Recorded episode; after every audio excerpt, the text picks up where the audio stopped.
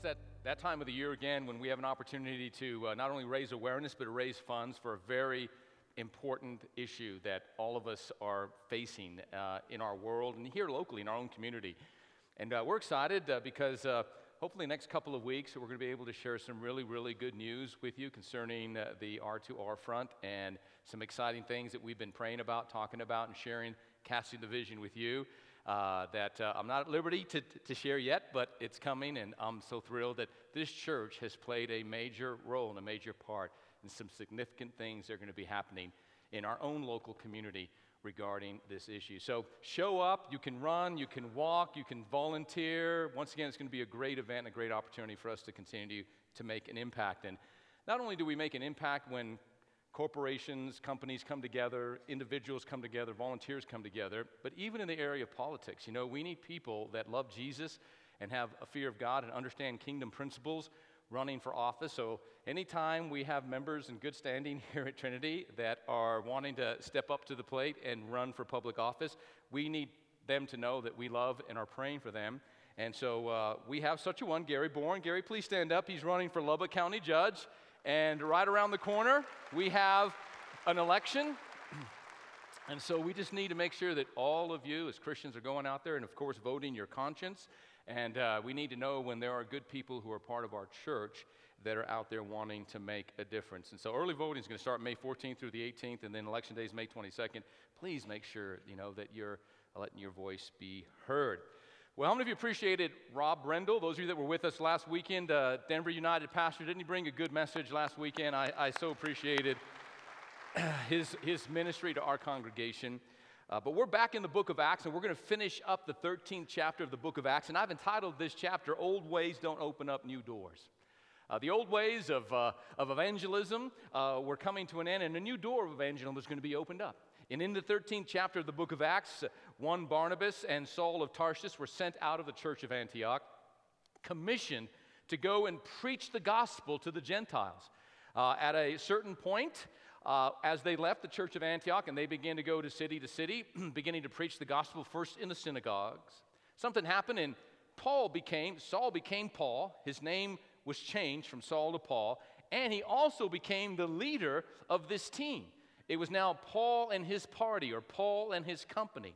So now Paul becomes the central figure throughout really the book of Acts and the remainder of the New Testament. And we're going to look at in this uh, first, uh, in, the, in, in here in Acts 13, the very first sermon that the Apostle Paul ever preached. Uh, so I'm going to talk to you, first of all, about the beauty of first things. Now, we all remember first things, the first time something happened in our life. How many remember your first job? You know, uh, some of you are like, I'm waiting for that first job. Amen. How many of you remember your first car? Remember the first time you kissed your spouse? Uh, remember the first date you guys went on? Uh, do you remember what you all ordered? You know, the first time you shared a meal together. Uh, we all remember first things. Remember the first time your spouse told you that they loved you and they really meant it? Um, first times for everything. I remember the first time I preached. Let's just say that it has gotten better, okay? Uh, the beauty of first things. And so this is Paul's first recorded sermon, and we're going to begin in Acts chapter 13, beginning in verse 16. So Paul stood, remember, he's in a synagogue full of Jews and Gentiles. He stood, he lifted up his hand to quiet them, and started speaking. Men of Israel, he said, and you God fearing Gentiles, listen to me. The God of this nation of Israel chose our ancestors and made them multiply and grow strong during their stay in Egypt. Then, with a powerful arm, he led them out of their slavery. He put up with them. Notice that. He put up with them through 40 years of wandering in the wilderness. Let's stop there and let's pray. Heavenly Father, we thank you for today's message. We thank you for the worship, the ministry, the dedication of children. Thank you that you're having your way in this service. And you'll continue to have your way now through the preaching of the message of Christ. Let it find a home in our hearts. Let it bring hope, life, peace, grace, and encouragement and training in righteousness. I pray and ask this in the name that's above every name, the name of Jesus. And everyone said, Amen. I want to welcome those that are watching online. Thank you for being a part of our service today. Paul is preaching to his fellow countrymen and to the Gentiles that were in that particular synagogue that day. And he's going to give them a history lesson because history is important. Understanding your roots, understanding your faith and where it originated and who it originated with. And Paul is in this message going to remind all the Jewish people there that there's something special about our ancestry, about our forefathers. And he gives them a, a, history lesson, and it's an accurate history lesson. And he's basically saying, We haven't been the best followers of God. We haven't been the best servants of God. We've given him a lot of heartache. He had to put up with a lot of things, especially during those 40 years that we wandered in the wilderness. Can you imagine the things that God has had to put up with concerning his people and concerning even us today? The things he has to put up with. What does it mean to put up with something? Well, it, it means to accept or continue to accept some unpleasant person or unpleasant situation or experience that uh, you're having to put up with that person or persons. Some of you have to put up with a cranky boss, or some of you might have to put up with a coworker that just doesn't respect boundaries or personal space. Sometimes a wife has to put up with a messy husband. Of course, not in this service, but in the next one. And uh, then there are husbands that have to put up with a quarrelsome wife. You know, Solomon in the book of Proverbs is kind of funny. He, he says it's better to live in an attic, you know, than to, than to put up with a nagging wife. They did some research, some psychologists some time ago did some research as to why a wife nags her husband. And they discovered that self consciously she desires to break down his ego. Well, I don't know if that's true, but I know like what one woman said. She said, Thank God for nagging wives. They do their work until God can take over. So there's a real calling to be a nagging wife, I guess. Well, there's nothing that we have to put up with that can even come close to what God had to put up with the children of Israel for those 40 years as they wandered in the wilderness. And not just those 40 years, but prior to those 40 years when they were in bondage for 400 plus years in Egypt, and then when they finally did get to the promised land. So Paul is reminding them of God's diligence and God's commitment and God's faithfulness to all of us. So let's continue in verse 19 now. Then he destroyed seven nations in Canaan and gave their land to Israel as an inheritance. All this took about 450 years. After that, God gave them judges to rule until the time of Samuel the prophet. Then the people begged for a king. And God gave them Saul, son of Kish, a man of the tribe of Benjamin, who reigned for 40 years. But God removed Saul and replaced him with David, a man about whom God said, Now this is astounding. A man, a singular, mere mortal man. They say that there's never been a man that God has been more endeared to, that's ever lived, than David. A man about whom God said, I have found David, son of Jesse, a man after my own heart. Wow. What a compliment. What a compliment that God paid to this one mere mortal man, David. That God said, There's something special about this man. He's a man after my own heart. He will do everything I want him to do. You know, we talked a moment ago about the beauty of first things. How about the beauty of faith? That when God looked at this man, David, he saw something in him. He saw something spectacular. God saw the beauty inside of David. You know, there's a lesson there for all of us because when God looks at you and God looks at me, He sees the good in you. He sees the beauty that's in all of us. I know sometimes we don't see the beauty in ourselves, which prevents us from seeing the beauty in somebody else, which prevents us from seeing the beauty that's in this world that God created. I know there's a lot of ugliness in our world. I know at times there's a lot of ugliness in you, and there's a lot of ugliness in me. And if we look hard enough, well, actually, we don't even need to look very hard because ugly's everywhere, it seems. It takes real faith to look and find and see and discover the beauty. And when God looked at David's life, God knew that this man was a flawed man. Yet he saw something in him something that was beautiful. Because you know, when God looks at a man, and this is what Samuel tells us in 1 Samuel 16 when he went to the house of Jesse to, to anoint one of his sons to be the next king. Samuel was shocked that it wasn't the oldest brothers of Jesse, the oldest sons of Jesse, which were the oldest older brothers of David, who was going to be the next king because they were tall, dark, and handsome. And God rebuked Samuel and says, I do not look at man as you look at man. Man looks at the outward, but I look at the heart. You see, today in this service, God sees you, not what you look like on the outside. God sees your heart, what you look like on the inside. And what makes a person beautiful and what makes a person attractive, it's not the standards of beauty that this world tries to shove down our throats every 24 7. It's not what's on the outside. It doesn't mean that what's on the outside isn't important, don't get me wrong. But more importantly, it's what's on the inside. Peter said it's the hidden man of the heart. Peter talked about an inward beauty inside of a woman or inside of a man. That's what really makes you attractive, not what's on the outside, but what's on the inside. so when God looked at David, God saw that which was beautiful. I know it's much easier in life to detect the defects. So much easier to go through life and to see the flaws in your life because they're there, or the flaws in your spouse because they're there. And it seems the longer you're married, if you're not careful, the more pronounced those flaws can become. It's eerily quiet in here this morning, and I don't know why. I must be preaching really good or stepping on some toes. Amen. So easy to look at your marriage and only see the flaws, and look at somebody else's marriage and say, oh, if I only had that marriage. It's easy to detect the defects.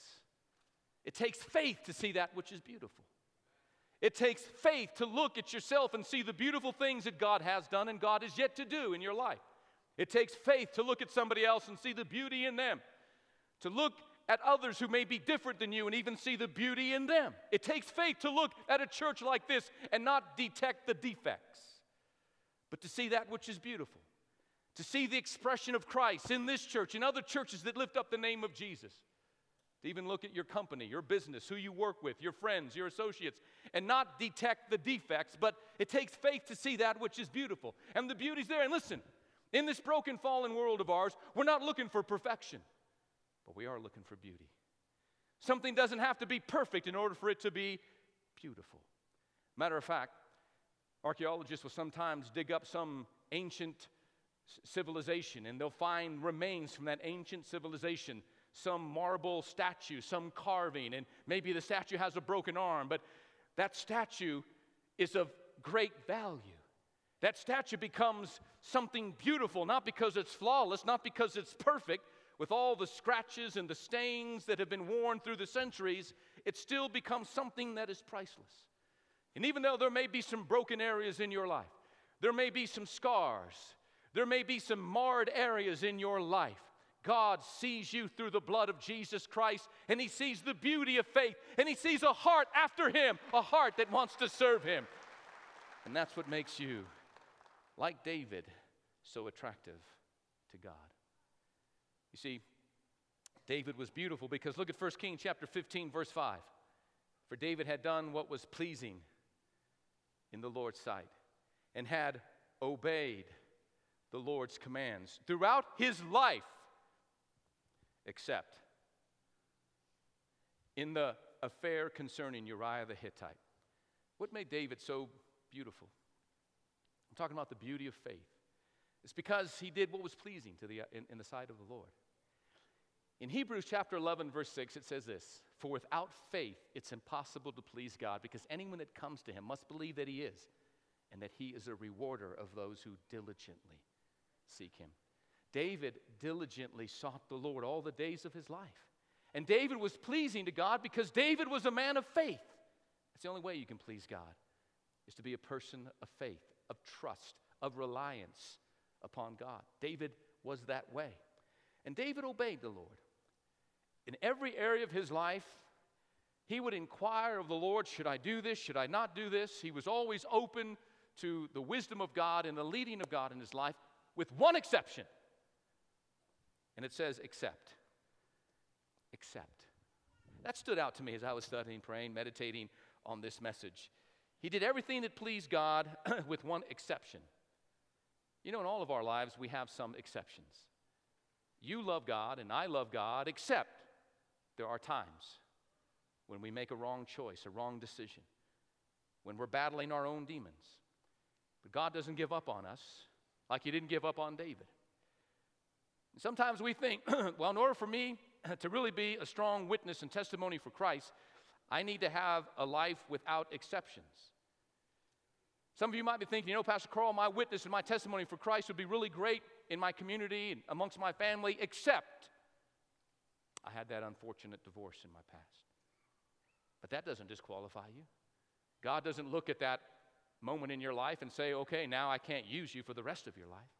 Some might say, you know, Pastor Carl, my witness and my testimony, my faith for Christ would be something that God could really use, except that time that I was arrested.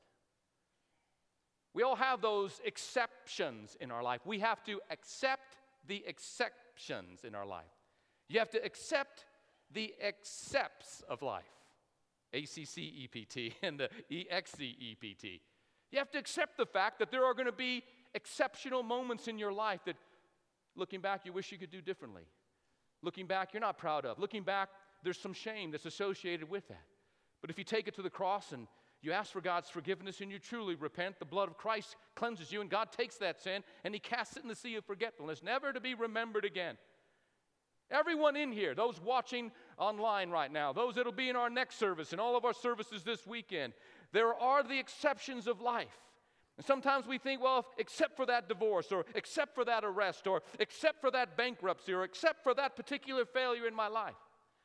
The good news is that God loved David and God celebrated David and God saw the beauty in David in spite of his flaws and in spite of his imperfections. And God sees the goodness in you and God sees the beauty in you in spite of the exceptional moments in your life. you see, even though David committed that grievous sin against God and against Uriah in the matter of Bathsheba, he truly repented. He truly hated his sin. And God was able to take that and God was able to restore him. Now, listen, because God's a just God, he couldn't just look the other way. God, in his holiness and God, in his justice, had to confront his servant David, had to correct his servant David. And even though God forgave David of his sins, God did not negate or cancel the consequences of his sins. As Paul said in Galatians 6 9, God is not mocked. Whatsoever a man sows, that he'll have to reap. And David had to reap the seeds that he sowed. But God forgave him, and God restored him. And here's what we know about David David's sin, you could say, was accidental. It wasn't so much premeditated as it was given in to the moment, the passion of that moment. And that's what separated David and David's sin because it wasn't a part of his true nature. It was a one and done type deal. Unlike Balaam's deceitfulness in the Bible, or Judas's betrayal in the Bible, or, or even Ahab's wickedness in the Bible.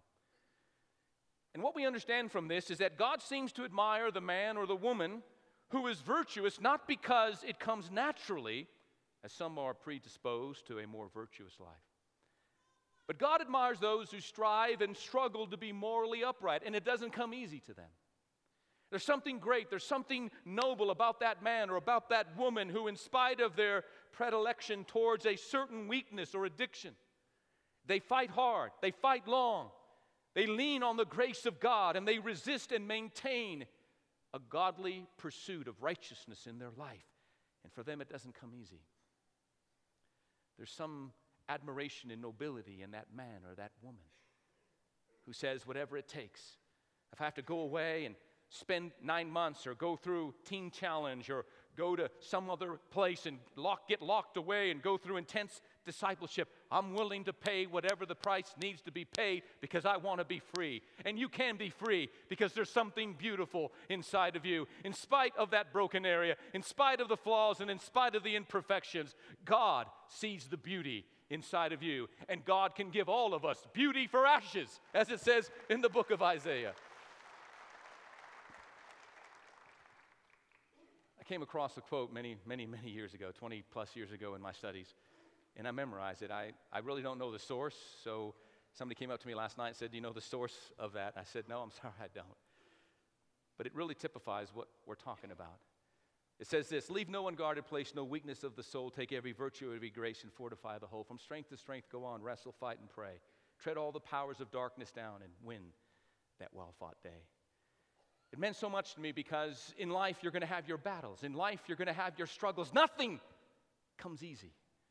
Those of you that have had to fight for success and fight for victory, there's a price that's paid. Ultimately, Christ paid the price for us.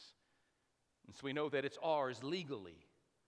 You have certain legal rights as a Christian, as a follower of Christ, but we have to make them ours vitally. Just like God bringing the children of Israel out of Egypt, out of 400 plus years of bondage, through the wilderness, which only should have taken a few days, but ended up taking 40 years. They finally got into the promised land, but when they entered into the promised land, they had some battles that they had to fight. It was theirs legally, but the enemy wasn't just going to roll over and play dead and just hand it over to, to them. And the blessings that God has for you and for me in life are not just going to be handed over to us easily. We're going to have to leave no unguarded place, no weakness of the soul. Take every virtue, every grace, and fortify the whole. From strength to strength, go on, wrestle, fight, and pray. Tread all the powers of darkness down, and know that you will win that well fought day because all of you are destined to win in Christ and through Christ. Hallelujah. Paul continues in verse 23 now of Acts 13, and, and it is one of King David's descendants, Jesus. Oh, now Paul never stopped preaching about Jesus. It's amazing how many times in Paul's writings and Paul's letters he mentions Jesus and he mentions the cross. Who is God's promised Savior of Israel? Before he came, John the Baptist preached that all the people of Israel needed to repent of their sins and turn to God and be baptized. And as John was finishing his ministry, he asked, Do you think that I am Messiah? No, I'm not. But he is coming soon, and I'm not even worthy. This is John the Baptist now. I'm not even worthy to be his slave. And untie the sandals on his feet. Brothers, he's talking to the Jews now. You sons of Abraham, and also you God fearing Gentiles, this message of salvation has been sent to us. The people in Jerusalem and their leaders did not recognize Jesus as the one the prophets had spoken about. Instead, they condemned him. And in doing this, they fulfilled the prophet's words that are read every Sabbath. The beauty of first things, the beauty of faith, and really finally, the beauty of finding Christ. Have you found Christ? He's not hiding, He's not running from you, He's running towards you. The greatest moment in life is that moment in your life and in my life when we find Christ, when we recognize, when we discover God's grace that has been calling out to you all your life. Something I, I realized before I surrendered my life to Christ and was gloriously born again is that God was always there in my life. I can't explain it. But from the earliest ages as a child, I sensed His presence in my life. Even when I did something wrong, I said something wrong, I broke a commandment, I felt guilty. I don't think it was just entirely because of my Catholic upbringing, and thank God for the foundation that the Catholic Church laid in my life, even though, even though I didn't pay attention, and even though it was all up here but never in here. There was this realization that God is real and that God was there and that Christ died for me. And I'm so thankful that I, I sense that God was in my life. And Maybe you have had that same experience. Maybe you have that same experience now and you've not yet become a Christian. He's always been there. You know why? Because He's always loved you. And His mercy and His grace has always been reaching out to you. And in my life, the, the harder I fought against God, it seemed like the more real His presence was becoming in my life. And the faster I tried to run from God, it seems like you can't outrun the Holy Spirit. Amen. How many know you can't outrun the Holy Spirit? Some of you have been trying, but you're not going to be able to. But the people, Paul said that day in his first sermon, the beauty of first things, you didn't recognize him. Neither did Saul of Tarsus. Now, the great apostle Paul preaching his first message, all about Jesus. Imagine that God was in your very midst. God in human form, God in the flesh was in your very midst. And yet, most of the people didn't recognize him. They didn't see. They didn't see. You know, even Jesus in his own life, not Mary, of course, but his half brothers, they didn't believe in him initially. In Mark's Gospel, chapter 3, Jesus was preaching one day, and the, his family came to apprehend him because they thought he had lost his mind. In John's Gospel, chapter 7, uh, there was a, a special feast going on in Jerusalem, and Jesus' half brothers mocked him and basically said, If you really say you are who you say you are, it's your time to go in Jerusalem and reveal yourself. He said, It's not my time. It might be your time, but it's not my time. But my time is coming. But later on, his brothers came to faith, James and Jude, and they, become, they became powerhouses for the gospel, preaching the good news of Jesus Christ. But even his own family members initially did not recognize who was in their very midst. How can God be in our midst? How could God be walking among us? How could God be speaking to us and we don't see it? We don't recognize it. Never a man spoke as Jesus spoke, the Bible tells us. Never a man did the very things that Jesus did walking on water, multiplying the fish and the loaves, healing the blind, unstopping deaf ears, raising the dead, and then he himself conquering death, and appearing to over 500 eyewitnesses. Wow. And yet he was in their very midst and they didn't recognize it. I'm going to ask you a question, two questions. The first one's this What causes you to cry? What brings you to a place of tears? You know, what causes someone to cry reveals a lot about that person, kind of who they are. Maybe a better question is what causes God to cry? You know, on three occasions, Jesus wept. At the Lazarus funeral, John 11 35, Jesus wept. In the Garden of Gethsemane, according to the writer of Hebrews chapter 5, verse 7, he wept with great tears of weeping. But the other moment in the life of Jesus that he wept is found in Luke's Gospel, chapter 19, beginning in verse 41, and it says this Now, as he, Jesus, drew near the city of Jerusalem, the city that God loves, the apple of his eye, a prophetic city. The greatest wars have been fought over that city, and the greatest war, the war of Armageddon, will be fought over that city. God loves the city of Jerusalem, and when Jesus Christ comes a second time without sin into salvation, he will rule and reign for a thousand years from that city, the city of Jerusalem. There's great prophetic significance about the city of Jerusalem, and that city doesn't belong to the Gentiles. That city doesn't belong to the Arabs. That city doesn't belong to the Palestinians. That city belongs to God's chosen people, the Jewish people. And America would be wise to not interfere with God's plan and God's love and God's protected, protection of the city of Jerusalem. Listen, say what you might say about our current president, but there's something that God is doing through this man that he is the first president to have the courage to say that we're going to move you know, and we're going to locate our capital, that the capital of Israel is Jerusalem. You need to know that this is a prophetic moment, and we need to be in prayer as things are unfolding in these last days.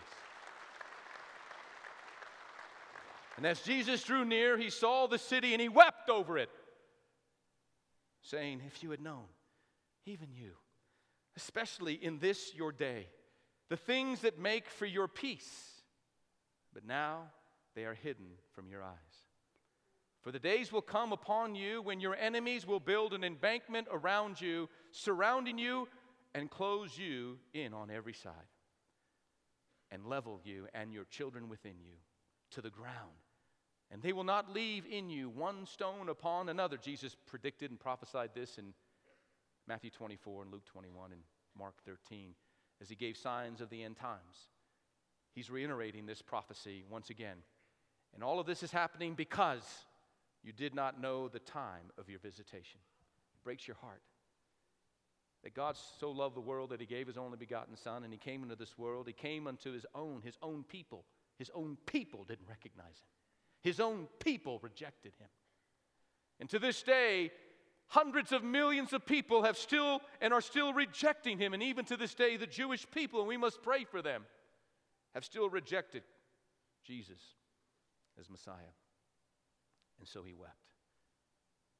Now, why did he weep? For two reasons because of lost privileges and lost opportunities. There was a privilege. They had such a privilege to know, to celebrate, and to receive the Savior of the world, the Messiah. He came from the Jewish people, first of all, to the Jewish people, and they rejected him. What caused God to weep when we don't live up to our privileges and our benefits today in Christ? Lost privileges. We can't begin to describe how much of a privilege it is to know and serve Christ if today you know and serve Christ. You are a privileged human being. We are so privileged to have the Word of God, to be able to read the Word of God and study the Word of God. We are so privileged to be able to come and gather and, and assemble in a, in a service like this and worship together freely. We are so privileged that sometimes we begin to take those privileges and those advantages, advantages for granted. We should never take for granted the advantages and the privileges that we have. The privilege of knowing Jesus and loving Jesus and serving Jesus, being one of his sons and being one of his daughters. The privilege of the word of Christ dwelling in your hearts richly. The privilege of the same Holy Spirit that raised Jesus from the dead, that same Spirit dwells inside of your mortal body. Not a different Spirit, not a, but the same Spirit, the Holy Spirit. What a privilege it is to be a Christian, to be a child of God. Our names are written in the Lamb's Book of Life. What a privilege to be able to spend eternity in heaven. And all because of Jesus, not because of you, not because of anything you've done or I've done, but all because of what Christ has done. And I thank God that you recognize this great privilege and that you've not missed your opportunity to seize it. 2,000 years ago, the children of Israel didn't do that. A lost privilege, a lost opportunity. God was there knocking, and they ignored, and they turned away. And in 70 AD, that city was destroyed by the Romans. That temple was destroyed by the Romans and has not yet been rebuilt. Not one stone was left upon the other. And everything in that city was scorched and burned, just as Jesus said. So he was moved in that moment and brought to tears because he knew what was going to come upon that city. I don't know, maybe God is weeping for America right now. That if we don't change course and turn back to God, maybe the end of Jerusalem in 70 AD could be our end, but for the grace of God. Lost privileges, lost opportunities, and then Paul ends the message. We're going to wrap it up some lengthy scripture reading here, so listen with attentive ears and an open heart. Beginning in verse 28, they found no legal reason to execute him, but they asked Pilate to have him killed anyway. And when they had done all that the prophecy said about him, they took him down from the cross and placed him in a tomb. But God raised him from the dead. And over a period of many days, he appeared to those who had gone with him from Galilee to Jerusalem, and they now they are now his witnesses to the people of Israel. Verse 32. And now we are here to bring you this good news. The promise was made to our ancestors, and God has now fulfilled it for us, their descendants, by raising Jesus. This is what the second psalm says about Jesus You are my son. Today I have become your father. For God had promised to raise him from the dead, not leaving him to rot in the grave. He said this I will give you the sacred blessings I promised to David. Another psalm explains it more fully. You will not allow your Holy One to rot in the grave. This is not a reference to David, for after David had done the will of God in his own generation, he died and was buried with his ancestors, and his body decayed. No, it was a reference to someone else, someone whom God raised and whose body did not decay. Brothers, listen. This is Paul now. He's coming to the end of his sermon, and so am I. We are here to proclaim that through this man, Jesus, there is forgiveness for your sins. Everyone who believes in him is declared right with God, something the law of Moses could never do. Be careful. Don't let the prophet's words apply to you, for they said, Look, you mockers, be amazed and die. For I am doing something in your own day, something you wouldn't believe, even if someone told you about it as Paul and Barnabas left the synagogue that day, the people begged them to speak more of these about these things again the next week. And many Jews, devout converts to Judaism, followed Paul and Barnabas, and the two men urged them to continue to rely on the grace of God. The following week, almost the entire city turned out to hear them preach the word of the Lord. But when the some of the Jews saw the crowds. They were jealous. So they slandered Paul and argued against whatever he said. Then Paul and Barnabas spoke out boldly and declared, It was necessary that we first preach the word of God to you Jews. But since you have rejected it and judged for yourselves unworthy of eternal life, we will offer it to the Gentiles. For the Lord gave us this command when He said, I've made you a light to the Gentiles to bring salvation to the farthest corners of the earth. When the Gentiles heard this, they were very glad and thanked the Lord for His message. And all who were chosen for eternal life became believers. This does not mean that some were predestined for heaven and some were predestined for hell. All are predestined for heaven. For God so loved the world that whosoever would believe would not perish. It's that you make the choice. You can choose yourself unfit and unworthy for the gift of eternal life. God forbid that you would do that, but you can. And there were some that day that said, We're not worthy of this glorious gift. But all chosen, many called, few chosen, for eternal life became believers. So, verse 49 so the Lord's message spread throughout that region. Then the Jews stirred up the influ- influential religious women and the leaders of the city and incited a mob against Paul and Barnabas and ran them out of town. Listen, until your preaching causes some people to get so angry that they run you out of town, town, you haven't really preached your greatest sermons yet. So I'm waiting for the day to come when I'm able to preach my greatest sermon and be ran out of Lubbock. Amen. Verse 51. So they shook the dust from their feet as a sign of rejection and went to the town of Iconium. That's what we'll be preaching on when we go to Acts 14 in our next weekend service. In verse 52, I want us to read it out loud together. And the believers were filled with joy and with the Holy Spirit. Let's read it again.